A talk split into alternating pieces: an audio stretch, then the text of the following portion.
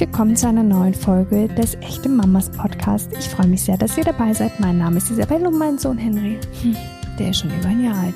Unglaublich. Wenn man an Medien für Kinder denkt, dann kommt einem wahrscheinlich vielleicht als allererstes der Fernseher in den Sinn, das Handy, ein Tablet, eine App. Aber es gibt natürlich noch viel, viel mehr. Zum Beispiel gehören auch Bücher und Hörspiele zu den Medien. Diese Folge habe ich ganz besonders auch für mich selbst aufgenommen, denn ich habe noch gar keine Ahnung, wie ich all diese Medien in den Alltag meines Sohnes integrieren möchte und finde das Thema total interessant und auch schwierig. Deswegen freue ich mich total, dass ich mit einer Expertin sprechen könnte und zwar mit Sarah Röckel. Die weiß, wovon sie redet. Sie hat Erziehungswissenschaften studiert und ihren Master in Erziehungswissenschaften gemacht und beide Abschlussarbeiten haben sich mit dem Thema Medienpädagogik beschäftigt. Also damit, wie Medien die Kommunikation und den Alltag von Kindern verändern und mitgestalten können. Total interessant. Ich freue mich sehr auf dieses Gespräch, wo wir auf die einzelnen Medien eingehen und darauf eingehen, wann welches Medium wie am besten für unsere Kinder genutzt werden könnte. Heute arbeitet Sarah bei Kindsgut und ist dort für, als Pädagogin für die Entwicklung neuer Produkte bzw. die Auswahl der Produkte an Kinderspielzeug zuständig. Ich freue mich sehr auf diese Folge. Bevor ich euch den Sponsor für unsere heutige Folge vorstelle, erst einmal eine Frage an euch. Ist für euch eine bequem sitzende Jeans nicht auch sowas von Voraussetzung für einen aktiven Mama-Alltag? Gerade für die kurvigen Frauen unter uns kommt es dabei besonders auf einen guten Schnitt und hochwertiges Material an. Wahre Anpassungswunder sind da die Jeans von Shigo. Und deshalb sind sie auch mega bequem. Jeder Körper ist anders und das ist gut so. Und darum gibt es bei Shigo Jeans verschiedene Curvy-Schnitte. Die unterschiedlichen Beinlängen und innovativen Materialien sorgen zusätzlich dafür, dass wirklich jede Frau die passende Jeans findet. Besonders toll ist auch die Chico Jeans mit Ultimate Stretch, die bis zu drei Größen weiter wachsen kann. Für alle, die jetzt neugierig geworden sind, haben wir noch einen Rabattcode. Mit Mamas Denim bekommt ihr auf Shigo, da schreibt man s-h-e-e-g-o.de, vom 12. April bis zum 30. Juni 15% Rabatt auf alle sofort lieferbaren Produkte. Hier findet ihr übrigens viele modische Styles extra für kurvige Frauen entworfen. Hallo liebe Sarah, willkommen im Echte Mamas Podcast. Hallo Isabel. Ich freue mich total, dass du dabei bist, weil das Thema Medien war mir mh, hm, relativ fremd in diesem Umfang, wie es tatsächlich äh, stattfindet. Du kennst dich damit gut aus, deswegen führst du uns da durch und du kannst uns vielleicht direkt am Anfang mal sagen, was genau fällt denn überhaupt unter den Begriff Medien? Ja, ich freue mich auch total, dass wir über das Thema sprechen, weil es eben für mich ein Thema ist, was mich fachlich schon lange begleitet. Und ähm, Medien ist natürlich ein total großer Begriff, der super viele Dinge beinhaltet. Aber jetzt in Bezug vor allem auch auf unsere Kinder, über die wir ja sprechen, ähm, würde ich jetzt generell mal in digitale und analoge Medien unterteilen. Und unter die digitalen Medien fallen dann eben so klassische Sachen wie das Smartphone, das Handy, unser Fernseher, Laptop und Tablet. Und analoge Medien sind eben so Sachen wie Bücher, Zeitschriften ähm, und aber auch so Sachen wie Hörspiele zum Beispiel. Mhm, okay. Genau, weil das hatte ich alles gar nicht mehr so auf dem Schirm. Für mich waren Medien halt irgendwie immer Fernseher, Handy und Co.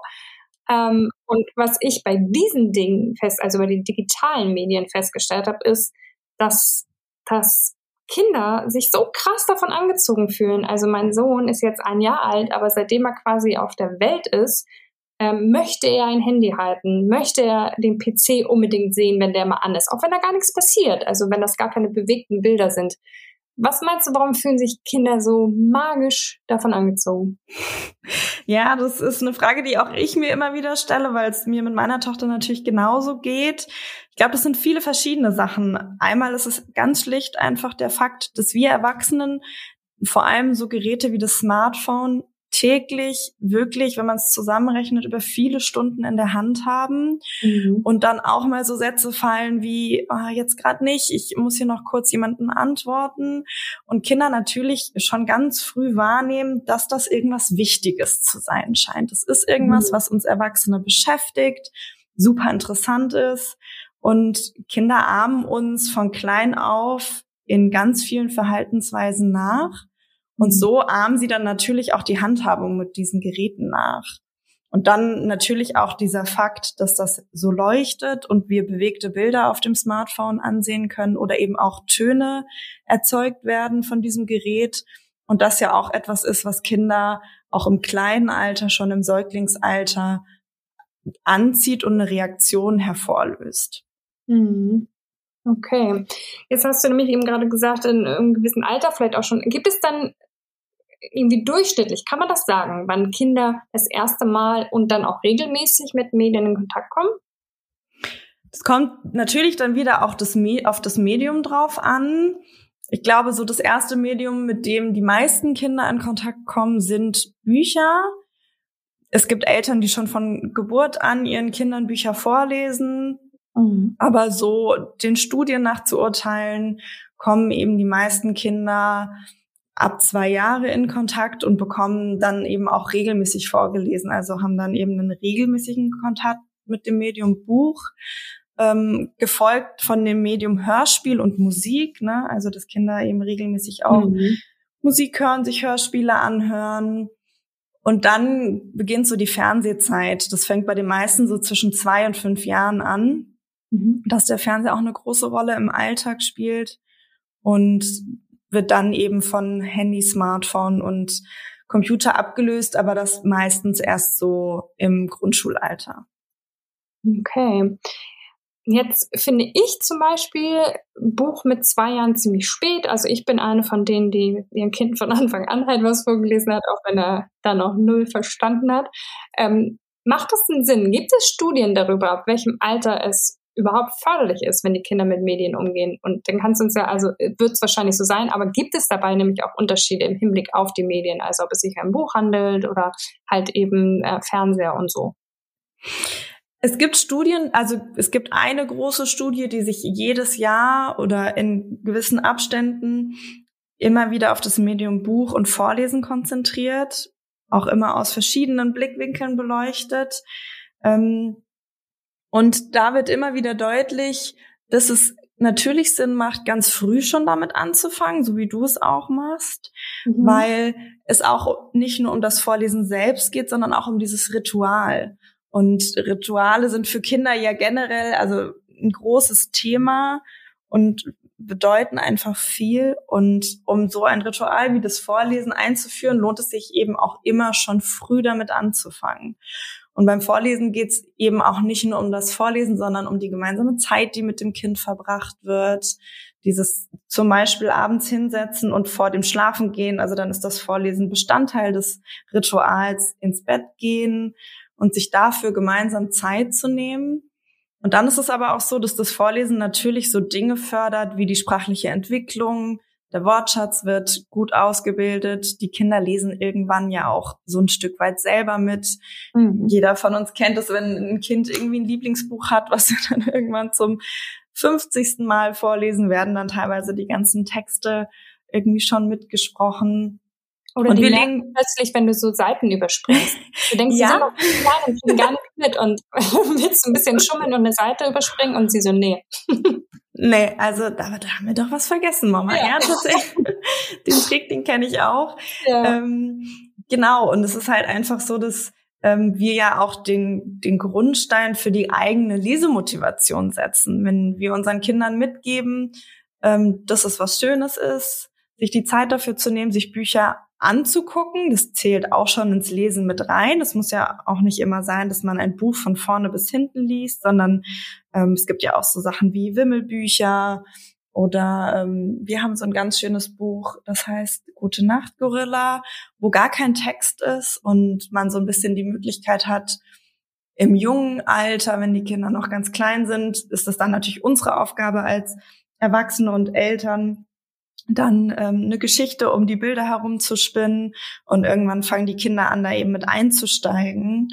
Und das hat natürlich auch einen kognitiven Effekt auf, auf die Gestaltung von Wörtern und Sätzen und äh, Ideen. Das bedeutet auf jeden Fall, dass das Buchlesen wahnsinnig äh, viel mit sich bringt und die Kinder irgendwie schon ganz, ganz früh fördert. Jetzt hast du gesagt, dazu gibt es halt regelmäßig eine Studie. Gibt es denn auch Studien zu den anderen Medien, die ähm, uns sagen können, ab welchem Alter es förderlich ist, wenn die Kinder sie nutzen? Es gibt auch andere Studien, die sich mit dem Medienumgang von Kindern in den verschiedensten Altersstufen beschäftigen. Da geht es aber dann meistens mehr darum, wie diese Medien genutzt werden und in welchem Umfang, weil es natürlich oft relevant und interessant ist, sich anzuschauen, was für einen Stellenwert die verschiedenen Medien, wie zum Beispiel das Smartphone oder dann später der Laptop, was für einen Stellenwert diese Medien im Alltag der Kinder haben. Den positiven oder negativen Effekt von diesen Medien zu messen, ist super schwierig, weil natürlich dann immer die Frage ist, ähm, was ist jetzt negativ, was ist jetzt positiv. Ähm, und da einfach eine große Rolle auch spielt. Also man guckt sich dann bei diesen Studien auch immer an, was für einen Stellenwert hat das Medium und was sind aber noch andere Freizeitaktivitäten. Und es wird dann natürlich als negativ bewertet, wenn Kinder sich irgendwann hauptsächlich mit den Medien beschäftigen und so Freizeitaktivitäten wie das Treffen mit Freunden, gemeinsame Aktivitäten innerhalb der Familie, sowas wie Vereinsaktivitäten, wenn die komplett hinten runterfallen und nur noch einen ganz kleinen Stellenwert haben, wertet man das dann natürlich als negativ. Und dann ist es auch so, dass in Bezug auf dieses ganze Online-Gaming und Computerspiele-Thema man immer einen sehr pathologischen Blick darauf hat. Das kennen wir aus der Vergangenheit, dass dann oft irgendwie das exzessive Computerspiele spielen als etwas Negatives betrachtet wird und man sich dann selten auch den positiven Nutzen von sowas anguckt, leider. Okay. Ja, ich würde sagen, vielleicht, damit es uns so ein bisschen hilft, das zu kategorisieren, gehen wir die einzelnen Medien einfach nochmal so ein bisschen durch. Über das Buch haben wir eben schon viel gesprochen, hast du schon viel erzählt. Ähm, gibt es Buchthemen, die für Kinder so bis vier Jahre besonders spannend sind oder ist das ganz vielfältig? Oder kann man sich tatsächlich so ein bisschen orientieren, was ist dann interessant für sie? Tatsächlich gibt es keine speziellen Buchthemen. Es mhm. ist natürlich so, dass so Themen wie Freundschaft und Familie für die Kinder in dem Alter immer besonders interessant sind oder eben schön sind. Ähm, in den ersten Jahren ist für Kinder einfach der Bezug zu den eigenen Eltern und den nahen Bezugspersonen oft so das Hauptthema auch im eigenen Alltag. Da geht's immer viel um den Kontakt zu den Menschen, die einem nahestehen. Und das wird eben auch viel in den Kinderbüchern thematisiert. Dann kommt irgendwann auch die Zeit, wo sowas auch eben dann auch die Probleme oder kleine Krisen, die in diesen Beziehungen irgendwie mit einhergehen, beleuchtet werden. Dieses Thema Kindergarten auch beleuchtet wird, weil das ein Thema ist, was bei den meisten Kindern in diesem Alter irgendwann kommt. Und was, glaube ich, so ein absoluter Klassiker einfach generell in dem Alter ja auch in vielerlei Hinsicht ist, sind Tiere. Weil das einfach etwas ist, was Kinder aller Altersstufen zwischen, sage ich mal, eins und Grundschule begeistert. Und es gibt, glaube ich, kaum ein Kind, was nicht begeistert ist von mutigen Löwen oder großen Elefanten und Co. Mhm. Jetzt hast du eben schon auch ähm, über Studien natürlich viel erzählt. Ich selbst habe mich auch so ein bisschen vorbereitet und habe ähm, ein paar durchgeschaut und war ähm, bin über eine gestolpert, wo es halt auch wirklich um dieses Vorlesen geht. Und da ähm, sagt die Studie, dass circa 30 Prozent der Eltern ihren Kindern nur selten oder nie vorlesen. Das ist ja also ziemlich viel. Ich finde, ich meine, es ist fast die Hälfte oder es ist ein Drittel aller. Ähm, warum ist das wohl so? Was denkst du? Ja, das ist super interessant, weil eben auch ich das Gefühl hatte beim Lesen dieser Ergebnisse, dass doch so viele Eltern kaum oder gar nicht vorlesen, auch die Personen, die die Studie durchgeführt haben, total überrascht waren, als dieses Ergebnis dabei rausgekommen ist. Mhm. Und äh, sie tatsächlich als Reaktion darauf nochmal das ganz genau beleuchtet haben und nachgefragt haben, warum ist das so? Weil das natürlich der Wunsch ist, dass das geändert wird und dass das in Zukunft ähm, vielleicht noch mehr Eltern regelmäßig ihren Kindern vorlesen. Und tatsächlich ist es so, dass in den Haushalten, in denen auch so wenig vorgelesen wird, es auch wenig Bücher gibt. Mhm. Und ähm, das aber etwa, man könnte ja dann vermuten, dass die Eltern vielleicht nicht die finanziellen Ressourcen haben, Bücher anzuschaffen und sich selber auch wünschen würden, dass es mehr Bücher bei ihnen im, in der Wohnung gibt. Tatsächlich ist es aber so, dass diese Eltern es selber auch gar nicht so vermissen, dass mhm. es so wenig Bücher gibt. Ich glaube, das hat auch immer ein bisschen was damit zu tun, wie man selber groß geworden ist. Wenn man mhm. selber in einem Haushalt, in einer Familie aufgewachsen ist, die, wo Lesen einfach eben ein Ritual war, was regelmäßig gemeinsam und dann später auch alleine irgendwie durchgeführt wurde, dass man das auch seinen Kindern dann weiter mitgeben möchte. Und um das so ein bisschen zu durchbrechen, wäre es natürlich schön, wenn man so ein niedrigschwelliges Angebot von kostenlosen Büchern zum Beispiel irgendwie ja. zur Verfügung stellen kann. Ja. Wenn man zum Beispiel irgendwie beim Kinderarzt ist oder andere Orte, wo man regelmäßig mit seinen Kindern zwangsläufig irgendwie hingeht, es dann auch so kleine Bücher, das müssen ja jetzt keine dicken gebundenen Bücher sein, aber so kleine Lesehefte oder sowas, die man mitnehmen mhm. kann. Und was auch noch so ein Vorschlag ist, den, der immer wieder mal auftaucht bei der Diskussion ist, dass man auch das Online-Angebot ausweitet fürs Lesen. Ah, okay. Also, dass man einfach digital, ich meine, wir kennen das, wir Erwachsenen kennen das ja auch von den E-Readern oder mhm. E-Books. Mhm. Es gibt ja die meisten Bücher, die heute jetzt irgendwie veröffentlicht werden, können wir ja auch online irgendwie lesen. Und dass man das auch ein bisschen mehr integriert in den Sektor der Kinderbücher und so vielleicht nochmal einen anderen Zugang für diese Elternschaft ihren Kindern vorzulesen. Was ja Sinn macht, weil uns, also in unserer Generation ist, ist natürlich die digitale Welt fast schon näher als die analoge. Ne? Also wir lesen ja Zeitschriften wenig ähm, in Print, sondern meist halt irgendwie die News, genauso wie Zeitungen, halt irgendwie online. Deswegen ähm, finde ich den Ansatz auf jeden Fall sehr nachvollziehbar. Ich habe eben gerade gedacht, also lesen ist ja auch, muss man ganz ehrlicherweise sagen, etwas, was manche halt einfach nicht gerne machen, nicht gerne vorlesen. Die sind unsicher, irgendwie, ob sie also es ist dem Kind natürlich total wurscht, aber einem selbst dann ja vielleicht nicht, ne? wenn man irgendwie meint, man verhaspelt sich oder hat halt einfach Schwierigkeiten, äh, frei zu sprechen oder hat Schwierigkeiten mit dem Lesen, das hakt ein bisschen. Das erschwert das natürlich dann vielleicht auch nochmal, ne? dass man da ähm, so einfach frei ja, Geschichten vorlesen mag kann ich mir vorstellen. Ja, auf alle Fälle. Also das ist auch ein Grund, der, der da auftaucht, dass Eltern sich unsicher fühlen beim Vorlesen. Mhm. Und dann natürlich ihren Kindern das so nicht weitergeben wollen, weil man dann vielleicht doch den Anspruch hat, wenn man vorliest, dann auch perfekt vorzulesen. Ja. Und Eltern sich da dann oft verunsichert fühlen. Was aber auch ein total großer Faktor ist, ist tatsächlich einfach die Zeit. Dass ja. viele Eltern besonders alleinerziehende Eltern ähm, wirklich Zeit und Energie knapp bemessen ist und sie dann, wenn nachmittags oder abends alle wieder zu Hause sind und es dann irgendwie noch darum geht, Essen zu machen, zu essen, viele Eltern nicht mehr die Zeit und die Energie dafür haben, sich wirklich in Ruhe mit den Kindern hinzusetzen und vorzulesen. Das fehlt einfach vielen.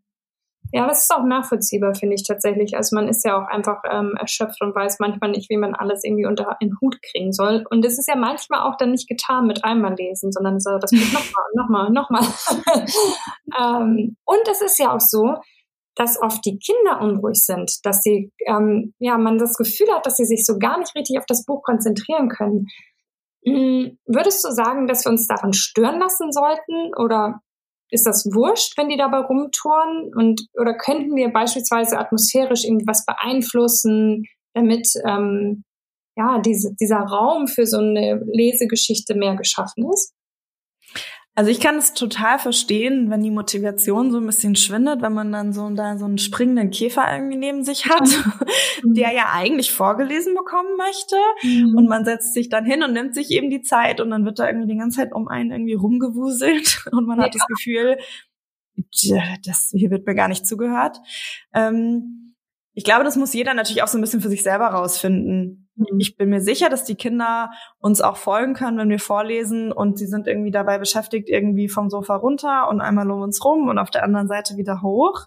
Mhm. Ähm, aber man muss sich, glaube ich, auch so ein bisschen davon frei machen, dass Vorlesen immer heißt, wir setzen uns jetzt aufs Sofa oder aufs Bett und sitzen dann hier nebeneinander und dann wird vorgelesen und das Buch wird von Seite eins bis zum Ende einmal durchgelesen. Mhm. Also besonders wenn die Kinder noch super klein sind, macht es, glaube ich, einfach Sinn, sich da so ein bisschen zu lösen von diesem, wie man sich das von sich selber auch kennt, wenn man ein Buch liest und wenn das Kind einfach nicht mehr dabei ist, einfach aufzuhören oder zu fragen, möchtest du, dass ich noch weiterlese? Und dann bekommt man ja sicher auch eine Antwort, ähm, ob das Kind einem eben noch überhaupt folgt beim Lesen.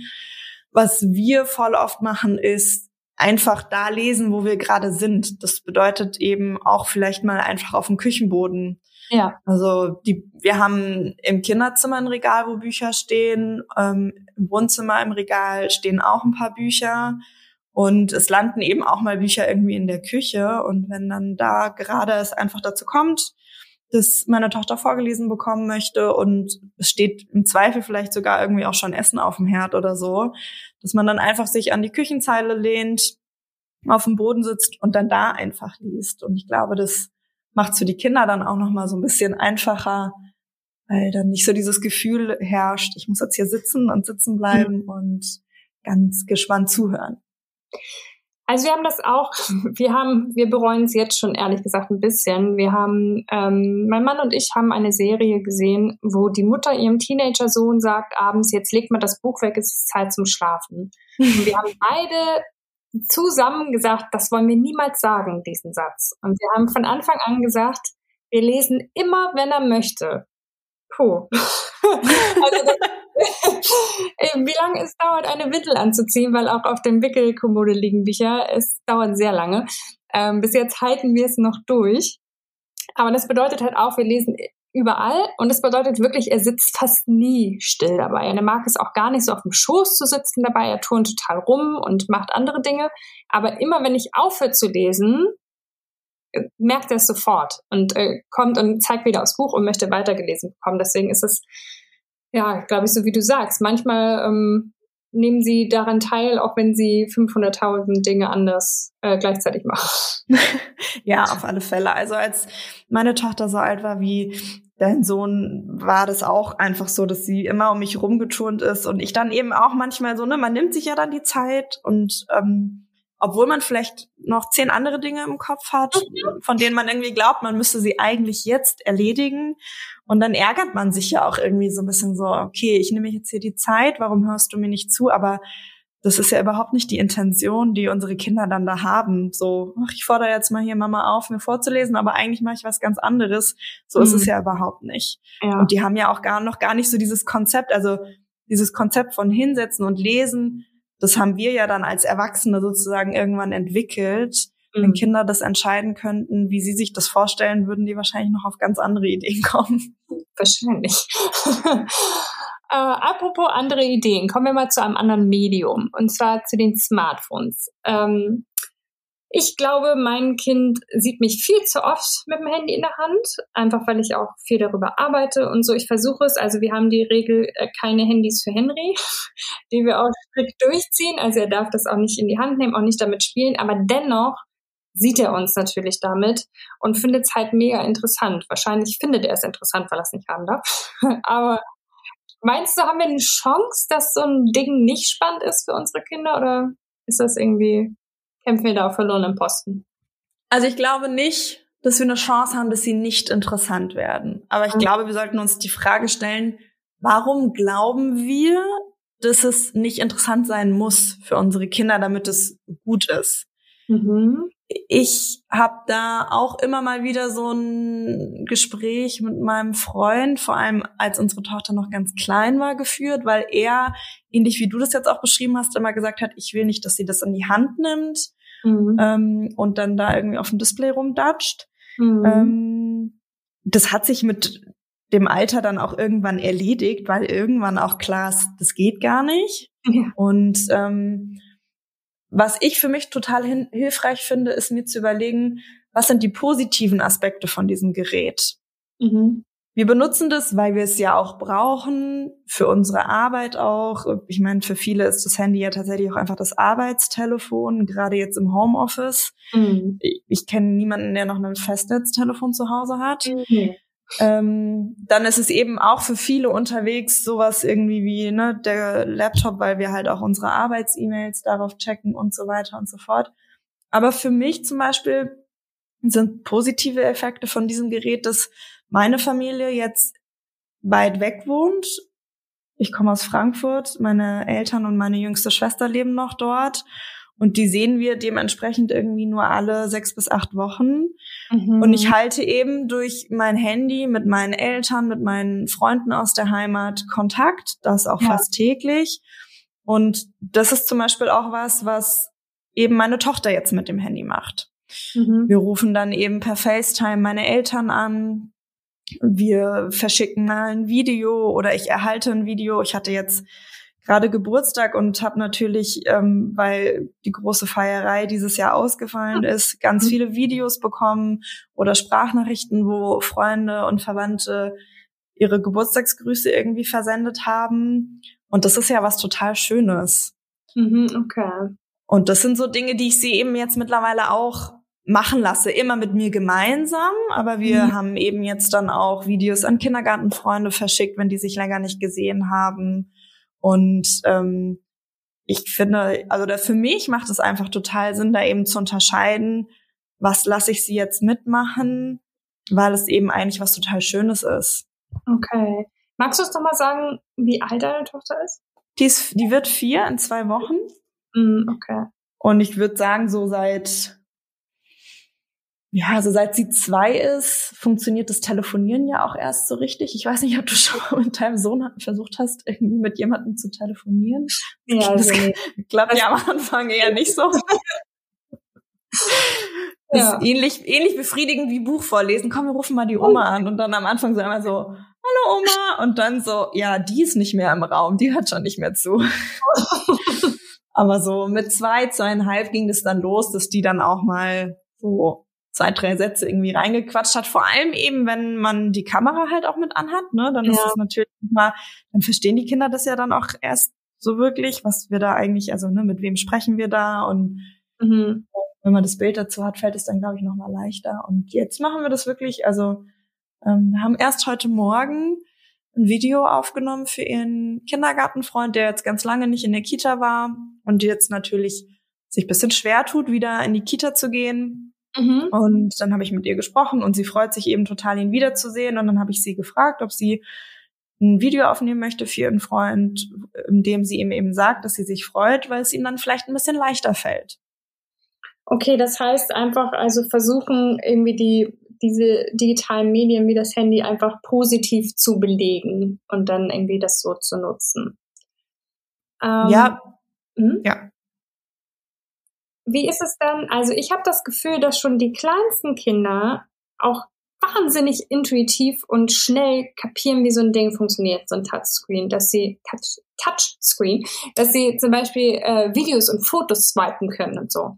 Ähm, ist das ein Problem, wenn Kinder sich sowas auf dem Smartphone anschauen? Oder ab welchem Alter würdest du sagen, ist es okay oder ist es ganz individuell? Also ich glaube, das ist natürlich ganz individuell in der Hinsicht, dass jedes Elternteil oder jedes Elternpaar für sich entscheiden muss, ab wie viel, ab welchem Alter, wie viel Jahren sie das für sich in Ordnung finden. Mhm. Und ich komme bei diesen ganzen Fragen bezüglich Mediennutzung, also eben besonders der digitalen Mediennutzung, immer wieder zu diesem Punkt, dass die Menge eben ausschlaggebend ist. Okay. Weil es macht natürlich irgendwie einen riesen Unterschied, ob wir jetzt unkontrolliert unseren Kindern dieses Gerät in die Hand geben und es einfach machen lassen. Mhm. Und nach einer halben Stunde dann mal so, hm, was machst du eigentlich? Ah ja, okay, du hast schon da angerufen und das hast du schon gemacht. Mhm. Oder ob es halt darum geht, es will sich mal das Video von der Freundin angucken oder die Fotos vom letzten Wochenende und ähm, guckt sich die halt einmal durch mhm. und dann ist auch wieder gut. Und auch immer die gemeinsame Nutzung. Weil es macht natürlich auch einen riesen Unterschied, lassen wir unsere Kinder einfach alleine mit den Geräten oder sitzen wir daneben. Mhm. Also eventuell hat man ja auch mal irgendwie Fotos oder Videos auf dem Handy, die jetzt vielleicht nicht unbedingt für die Kinder gedacht sind. Mhm. Und ähm, wir wissen ja auch, wie schnell man aus der einen App raus ist und dann aus Versehen in irgendeiner anderen App landet. Ja. Und speziell, wenn es um Videos online angucken geht, wissen wir ja auch, mhm. wie schnell man bei YouTube oder anderen Videodienstleistern sich irgendwie Video A angeguckt hat zum Thema Katzen und irgendwie drei Videos später bei irgendeinem komplett anderen Thema gelandet ist, ja. was schon überhaupt nichts mehr damit zu tun hat. Und das ist natürlich was, was wir einfach, da müssen wir einfach im Kopf haben, wie schnell das geht. Mhm. Okay. Nun gibt es ja auch äh, viele Spiele auf dem Handy oder es gibt ja auch so ähm, Tablets. Es gibt ja Tablets mit Spielen für Babys ab neun Monaten. Was denkst du darüber? Ich finde es ab neun Monaten auf alle Fälle zu früh, mhm. weil ich finde, dass super viel verloren geht, wenn wir ausschließlich dann halt auch sowas setzen. Also auch da macht es natürlich wieder einen Unterschied. Bedeutet Spielen für mein Kind es hat das Tablet im Hand, in der Hand und spielt diese Spiele? Oder sind das fünf Prozent vom Thema Spielen für mein Kind? Ne? Ähm, aber ich persönlich finde neun Monate viel zu früh und habe tatsächlich auch bis jetzt meine Tochter, die eben jetzt bald vier wird, noch gar nicht auf dem Handy spielen lassen. Mhm. Ich weiß aber, dass es Spiele gibt, die ich persönlich auch gut finde. Also ja. es gibt viele Spiele, wo es dann eben, ne, wenn wir dann irgendwann das Thema Zahlen lernen, Farben lernen, Buchstaben lernen, ne, wenn es so in die mhm. Richtung geht, da gibt's Spiele, die sind total schön gemacht, ohne jetzt irgendwie viel viele Sinneseindrücke, dass dann da ständig irgendwas blinkt und auftönt und ähm, zum Beispiel auch keine Werbung dazwischen geschaltet ist. Also das finde ich auch nochmal total wichtig dass man sich da was raussucht, wo keine Werbung irgendwie geschaltet ist. Also dann lieber irgendwie ein paar Euro ausgeben für ein Spiel, was dann werbefrei läuft. Mhm. Und das ist was, wo Kinder total schön einfach auch schon mit lernen können und einfach auch mit Blick auf das Lernen, was dann die Kinder eh irgendwann begleitet im Schulalltag und wo ich persönlich mir sowieso auch mehr Digitalisierung wünsche, mhm. ähm, das natürlich ein total schöner Effekt ist. Aber ebenso im frühen Alter spielen so viele Sachen, also da ist Spielen ja auch immer etwas, was nicht nur auf einer Ebene läuft, sondern es geht ja dann immer darum, zum Beispiel mehrere Sinne einfach anzusprechen, mhm. dass die mhm. Kinder was in die Hand nehmen, was fühlen. Holzspielzeug zum Beispiel auch einfach einen Geruch hat, einen eigenen, der miterlebt wird, die Dinge in den Mund genommen werden. Mhm. Und das geht halt beim Spielen auf dem Handy jetzt zum Beispiel total verloren. Ja, Okay, du hast vorhin schon gesagt, in der Studie, die sich so insgesamt mit allen möglichen Medien beschäftigt, ich glaube mich zu erinnern, dass man so mit dem Fernsehen ist so das Alter zwischen zwei und fünf, wo sie das erste Mal Fernsehen gucken. Ist das richtig? Hattest du das genau, ja. Ähm, ich weiß, dass manche mh, mm, gar nicht so aus ihrem eigenen Impuls heraus vielleicht den, das Kind von ähm, Fernseher setzen, sondern auch sagen, spätestens wenn es im Kindergarten ist und andere Kinder über Filme oder Serien sprechen, die sie gesehen haben, dass sie äh, ausgeschlossen sind, wenn sie das nicht mitschauen. Äh, kannst du das so bestätigen oder hast du da einen anderen Blick drauf? Da habe ich tatsächlich nur sozusagen meinen eigenen Blick drauf. Wie es bei mir selber als Kind war, weiß ich tatsächlich nicht mehr. Mhm. Ähm, so Unterschiede sind mir immer erst dann später aufgefallen. Ich war zum Beispiel eins der Kinder, die nur Kika gucken durften mhm. und ähm, mir dann erst viel später aufgefallen ist, was es da sonst noch alles für Serien bei Super RTL, RTL 2 und Co. gab. Das kannte ich alles überhaupt nicht. Mhm. Aber in dem Moment hat es mir scheinbar ähm, nicht gefehlt. Ähm, ich glaube, das ist auch wieder sehr altersabhängig. Ich krieg's jetzt bei meiner eigenen Tochter mit, die auch schon Fernseher guckt, mhm. ähm, dass sie von Serien spricht, die sie definitiv noch nie geguckt hat.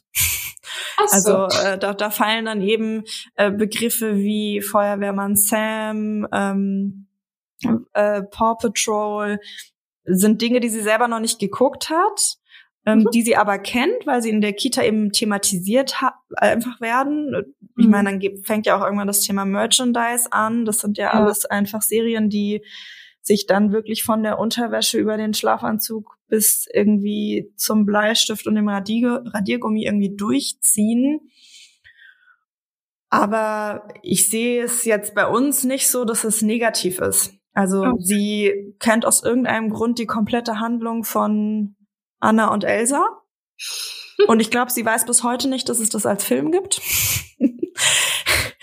ich sehe mich da jetzt nicht gerade zumindest nicht in der Situation, ihr das sagen zu müssen, weil ja. sie findet es spannend und sie findet es toll und sie, ähm, wir hatten letztens eine Freundin da, die heißt Anna, die hat sie zum ersten Mal gesehen und dann war sie so, Anna, das ist das ist Anna von Anna und Elsa. Und ich war so, mm okay, alles klar. Meinetwegen. Und ähm, sie hat Freude daran, darüber zu sprechen und sie weiß, worum es geht und, und weiß eben, dass Feuerwehrmann Sam ein Feuerwehrmann ist und er löscht dann das Feuer und muss zu seinem Einsatz. Aber das reicht ihr, ne? Also sie tauscht ja. sich eben auf dieser Ebene mit ihren anderen Freunden in der Kita aus und irgendwann wird sie kommen und sagen, äh, ich möchte das jetzt gucken und dann überlege ich mir das und dann mhm. sind wir dann an diesem Schritt.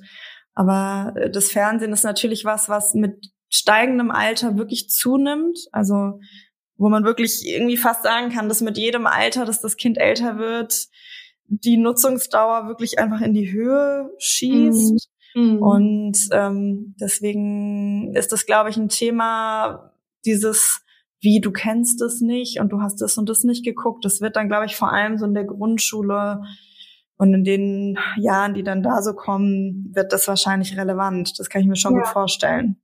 Ja, wahrscheinlich ist es vorher einfach so, Kinder haben ja so einen unfassbaren äh, Zugang zur Fantasie. ja. Dass, ähm, ja, einfach das Gefühl haben, sie hätten es gesehen oder machen sich halt gar nicht diese Gedanken, dass es sich um einen Film handelt und sind einfach mit dabei bei diesem Thema. Ähm, nun hast du auch schon ein bisschen erzählt darüber, was äh, für Serien- und Filminhalte spannend sind. Kann man denn sagen, was das Fernsehen überhaupt mit den Kindern macht? Ja, das finde ich, also das ist so eine Frage, die sich natürlich viele stellen, weil ich glaube, wenn wir uns diese Frage stellen, dann haben wir immer so dieses Bild vor Augen, so ähm, die Kinder werden vor den Fernseher gesetzt und abgestellt, sage ich jetzt mal, mhm. und sind sich dann da so irgendwie ein bisschen sich selber überlassen und konsumieren dann irgendwie gefühlt unkontrolliert irgendwie dieses Medium. Und ähm, auch das ist irgendwie ähnlich wie mit der Handynutzung, ähm, finde ich, kann man auch beim Fernsehen ja sich selber immer raussuchen, was, was von den, dem Riesenangebot, ich glaube, das ist halt so ein bisschen das, das Problem heutzutage, was von dem Riesenangebot können wir für uns nutzen. Mhm. Ähm, ich habe jetzt zum Beispiel gerade einfach erst rausgefunden, dass man bei Streaming-Diensten teilweise als Administrator sozusagen des Accounts den, des, das Dashboard des Kinderaccounts selber gestalten kann und selber bestimmen kann, welche Serien und Filme angezeigt werden und welche nicht. Und dadurch haben wir halt natürlich als Eltern irgendwie totalen Einfluss darauf, was wird eben unseren Kindern angezeigt und was bedeutet Fernsehen dann eben auch für uns. Mhm. Und Fernsehen ist ja auch einfach zum Beispiel, wenn man jetzt auf die öffentlich-rechtlichen Sender geht und sich dort das Programm für die Kinder anguckt und vor allem für die Kleinen, ist es ja auch nach wie vor so, dass die öffentlich-rechtlichen einen, einen Bildungsanspruch haben und einen Bildungsauftrag. Und ich mhm. finde, den erfüllen sie auch. Also die Sendung mit der Maus ist jetzt zum Beispiel ja gerade 50 geworden. Und da habe ich auch wieder wirklich viel Sendung mit der Maus tatsächlich geguckt mit meiner Tochter und ich finde das immer wieder faszinierend, wie toll die das umsetzen, Kinder ja dann eben auch für Themen zu motivieren, die Fernseher unabhängig sind. Ja. Ähm, Dinge selber draußen im Freien auszuprobieren, ähm, teilweise zum Beispiel ja auch sowas wie Bastelanleitungen und so weiter verbaut sind, wenn es jetzt auf den Sommer zugeht, irgendwie das Beobachten der Natur, selber Dinge anpflanzen und so weiter. Und wenn wir uns so Fernsehinhalte raussuchen und ich glaube, das ist eben unsere Pflicht als Eltern, zu wissen, was unsere Kinder gucken, mhm. können wir halt auch einen total schönen, nachhaltigen, positiven Effekt damit irgendwie erzeugen. Okay. Ich habe die Erfahrung bei meiner Nichte gemacht, ähm, dass es für sie wichtig ist, vor allen Dingen bei manchen Dingen dabei zu sitzen, weil sie sehr stark die Emotionen aufnimmt, wenn sie zum Beispiel Filme guckt, die irgendwie so ein äh, typisch Disney-mäßig so ein schön trauriges Ende ja aber auch irgendwie haben. Ne? Also die sind ja meistens irgendwie auf einmal sind alle fröhlich und so, aber es ist ja irgendwie immer mit so ein bisschen ja, hat immer irgendwie so eine gewisse Schwere. Und ich habe immer das Gefühl, wenn sie das alleine guckt, dann ist sie völlig lost, weil sie danach auch irgendwie oft angefangen hat zu weinen und so. Macht es denn einen Unterschied, ob wir tatsächlich auch präsent neben unseren Kindern sitzen und das mit denen schauen und zum Beispiel auch die ganze Zeit mit ihnen darüber reden, was wir gerade sehen? Also das macht auf alle Fälle einen riesengroßen Unterschied. Das mhm. ist natürlich auch wieder abhängig vom Kind. Ähm, ich kenne es auch von meiner Tochter die ist, obwohl sie jetzt eben schon, ich würde mal sagen, seit einem guten halben, dreiviertel Jahr regelmäßiger Fernseher schaut, ähm, ist sie immer wieder, also wirklich, man erkennt es an ihrer Körperhaltung, wie mhm. angespannt sie teilweise beim Fernsehgucken ist, ähm, auch die Hände in den Mund nimmt Mhm. wenn dann so wirklich ne dieser Spannungsbogen, von dem du auch gesprochen hast, dann so ja. auf der Höhe ist und sich dann irgendwelche geheimnisvollen Sachen auflösen oder irgendwas, was verloren gegangen ist, gefunden wird oder solche Schlüsselszenen, ich wirklich immer wieder sagen muss, nimm die Hände aus dem Mund, weil sie sich auch auf die Hände beißt. Also ne, jetzt gar nicht schlimm, sondern einfach vor Anspannung. Ja. Und wir als Erwachsene, als Eltern, als Bezugspersonen natürlich ja die Möglichkeit haben, unsere Kinder zu beruhigen. Ich ja. meine, das machen wir ja in ganz vielen Situationen, wenn sich unsere Kinder irgendwie wehtun, kommen sie ja auch dann zu uns, weil sie von uns dann aufgefangen werden, ihre Emotionen eben bei uns dann auch irgendwie gut, gut aufgefangen werden. Und so mhm. ist es auch beim Fernsehgucken. Und es ist einmal das aktive Dabeisein und im Zweifel eben beruhigen und versichern, dass alles wieder gut wird. So ist es ja zum Glück in dem Alter noch bei, bei dem Inhalten. Das ändert sich ja dann irgendwann.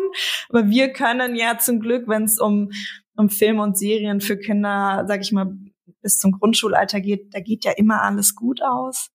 Und dann können wir eben die Kinder bestärken, das wird alles gut und, und es ist nicht schlimm und am Ende wird alles gut aber auch zu wissen, was hat mein Kind geguckt, weil es natürlich auch total oft so ist, dass dann eine Stunde später oder zwei Stunden später oder also finde ich immer wieder faszinierend, Tage später manchmal auch noch dann mhm. irgendein Satz fällt.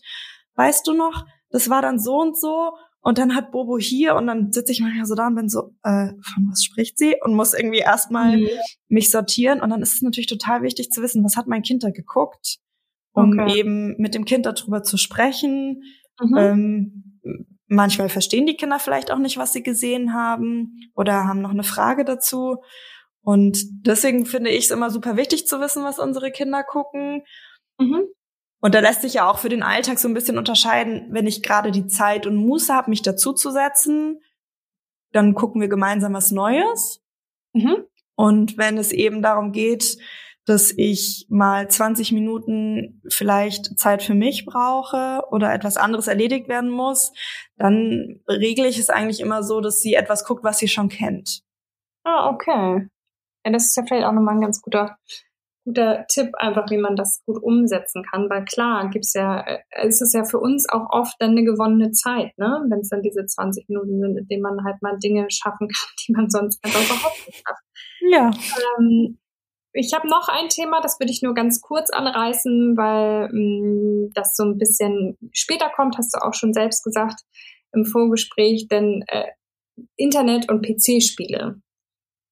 sind, glaube ich, in dem Alter noch nicht so interessant, aber da kannst du uns gleich nochmal was zu sagen. Und manche Eltern sorgen sich ja, dass ähm, eben diese PC-Spiele oder die Internet-Games Gewaltbereitschaft fördern. Ich finde, das kann man eigentlich nicht ausklammern, wenn man über Medien redet.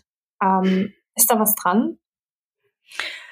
Also wie du selber schon gesagt hast, ist es natürlich so, dass Online-Spiele und PC-Spiele generell etwas sind, die eben erst später kommen. Wir haben jetzt viel so über die, sag ich mal, zwei bis fünfjährigen gesprochen. Mhm. Da ist es so, dass laut der Studien meistens nur so ein Fünftel damit irgendwie in Berührung kommt und eben auch nur in ganz geringem Maße. Auch hier mhm. macht natürlich einfach ist wieder ein Riesenunterschied. Ähm, sitzt mein Kind jeden Tag eine Stunde vorm PC und spielt das oder ist das in der Woche, sind das in der Woche irgendwie mal eine Viertelstunde? Mhm. Und das ist aber eben auch etwas, was sich mit steigendem Alter ähnlich wie das Fernsehen ähm, beobachten lässt, dass es natürlich immer mehr wird, wo irgendwie am Anfang die tägliche Nutzungsdauer noch so bei fünf Minuten liegt, sind wir dann irgendwann im Teenageralter bei über einer Stunde, zwei Stunden. Ja? Mhm. Ähm, die Gewaltbereitschaft ist natürlich immer wieder ein Thema. Das ist ein Thema, was ja leider immer bei so schlimmen Ereignissen, ja. wie wir sie schon an Schulen, vor allem aber auch in Amerika immer wieder bei Amokläufen erleben. Das ist was, was ein total großes Feld ist und worum wir uns natürlich, wenn wir über Kinder irgendwie bis fünf sprechen, keine Gedanken machen. Und zum Glück ist es auch so, dass wenn man sich die Inhalte der Spiele anguckt, die die jungen Kinder spielen, es sich wirklich mehr noch um so Wissensspiele, Jump-and-Run-Spiele irgendwie handelt, wo, wo Figuren eben nur irgendwie durch irgendeine Welt laufen. Mhm. Ähm, und die Studien zum Glück eben ergeben haben, dass bis fünf Jahre die Kinder wirklich fast ausschließlich Spiele spielen, die eben auch ohne Altersbeschränkung freigegeben sind. Okay. Ich erlebe das immer wieder auch, ähm, wenn ich mich mit Bekannten und Freunden austausche, die zum Beispiel auch in der Jugendhilfe arbeiten, mhm. dass Kinder einfach dann aber oft mit zehn Spiele spielen, die irgendwie erst ab 16 freigegeben sind oder sogar ab 18. Mhm. Und das mhm. ist, glaube ich, was, wo wir als Eltern das immer wieder unterschätzen. Also diese Altersbeschränkungen und Altersfreigaben, die es ja auch für Serien und Filme gibt, mhm. die haben schon ihre Daseinsberechtigung. Also ich glaube, ja. das ist einfach was, wo man sich wirklich dran orientieren muss. Ich finde, es befreit einen nicht von der Verpflichtung, Filme, Serien und Spiele selber auch mal geguckt und gespielt zu haben, um zu beurteilen, ob sie für das eigene Kind geeignet sind. Ja. Aber sie sind auf alle Fälle ein Richtwert, den ich vor allem bei Computerspielen niemals außer Acht lassen würde. Mhm. Das ist ja schon ein guter äh, Punkt zu meiner nächsten Frage, wie wir einen gesunden und guten Umgang mit Medien finden können. Wahrscheinlich hilft es dabei, sich an sowas zu orientieren, ne? Ja, also ich glaube, wenn wir als Eltern die Gewissheit wollen, dass unsere Kinder da gut aufgehoben sind, ich, das wird ja auch immer wieder diskutiert, dass unsere Kinder, was die Medienkompetenz angehen, eben oft besser ausgebildet sind als wir. Ja. Das ist natürlich beim Thema Medien und Digitalisierung in der Schule ein Riesenthema, wo Lehrer ja dann auch einfach noch mal älter sind teilweise. Mhm. Ich bin gespannt, wie das in der Zukunft wird, weil wir eben jetzt ja schon zu der Generation gehören, die mit Medien aufgewachsen sind, ob wir da mhm. vielleicht einen größeren Vorteil gegenüber unseren eigenen Eltern haben. Mhm. Aber wenn wir wirklich wollen, dass unsere Kinder da eben auch den guten Umgang mit lernen, dann müssen wir uns selber damit auseinandersetzen. Uns muss sowas bewusst sein wie, wenn wir unsere Kinder Handyspiele spielen lassen, Apps spielen lassen, wer, wird da Werbung zwischengeschaltet teilweise. Was mhm. ist das für Werbung? Mhm. Ähm, wollen wir, dass unsere Kinder diese Werbung sehen? Wenn es sich nicht anders lösen lässt, ähm, sprechen wir mit unseren Kindern, was das für Werbung ist, weil auch da zum Beispiel teilweise dann ähm, so Ego-Shooter-Spiele zum Beispiel beworben ja. werden in dieser Werbung. Wir müssen sowas auf dem Schirm haben wie selbst wenn ich meinem Kind ein YouTube-Video anmache, was sich wirklich mit Kinderinhalten beschäftigt, brauchst nur zwei, drei Klicks und dann ist es bei irgendeinem anderen Video. Mhm. Ähm, und wir müssen uns dann vielleicht auch mit so Themen auseinandersetzen. Es gibt für die meisten Geräte eben immer auch sowas wie, wir können als Eltern die Zeit bestimmen, wie lange darf dieses Gerät genutzt werden mhm. und können bestimmte Seiten sperren und so weiter. Das klingt immer so nach Regeln und irgendwie ähm, man, also das hört sich immer so nach, nach strengen Eltern an und wir reglementieren jetzt hier total irgendwie die Nutzung. Ja. Aber es geht eben darum, unsere Kinder ja ein Stück weit zu schützen mhm. und sie aufzuklären. Mhm. Okay. Toll, vielen, vielen Dank. Ich finde es ein spannendes Thema. Ich könnte da noch ewig Fragen zu stellen, ehrlicherweise, äh, weil wir uns ja natürlich jetzt auch damit auseinandersetzen, wie wir das zukünftig alles handhaben wollen. Deswegen äh, war das ein sehr nutzreiches Gespräch auch für mich selbst. Vielen das Dank. freut mich. Ähm, ja, ich danke dir und bin mir sicher, dass du damit ähm, vielen Eltern so ein bisschen, ähm, ja, ein bisschen Klarheit gebracht hast in diese riesige Welt der Medien. Vielen Dank. Ja, bitte. Es hat mich sehr gefreut und es ist ein Thema, was uns auf alle Fälle noch eine ganze Weile beschäftigen wird mit unseren Kindern. Da bin ich mir sicher. Alles Gute, liebe Sarah. Bis dann. Vielen Dank. Bis dann. So, also für mich persönlich war da sehr viel bei. Sehr viel Stoff zum Nachdenken und sehr viel Stoff, um damit zu arbeiten zukünftig. Mal sehen, wie wir denn die Dinge, die man sich vielleicht auch so vornimmt als Eltern, überhaupt umsetzen kann. Ich werde einfach alles auf mich zukommen lassen und denke, es ist auf jeden Fall ratsam, so wie Sarah sagt, die positiven Seiten der Medien zu sehen und diese in den Alltag unserer Kinder einfließen zu lassen. Ich freue mich, dass ihr dabei gewesen seid und ich freue mich tatsächlich noch einen Ticken mehr, wenn ihr nächste Woche wieder dabei seid. Ab sofort hört ihr uns nämlich wöchentlich. Jeden Montag gibt es eine neue Folge im Echte Mamas Podcast, damit ihr nie wieder eine verpasst unbedingt den Abonnieren-Button drücken. Teilt uns, kommentiert uns, liked uns. Alles, was hilft, hilft. So ist es halt. Bis dann, ihr Wunderbaren.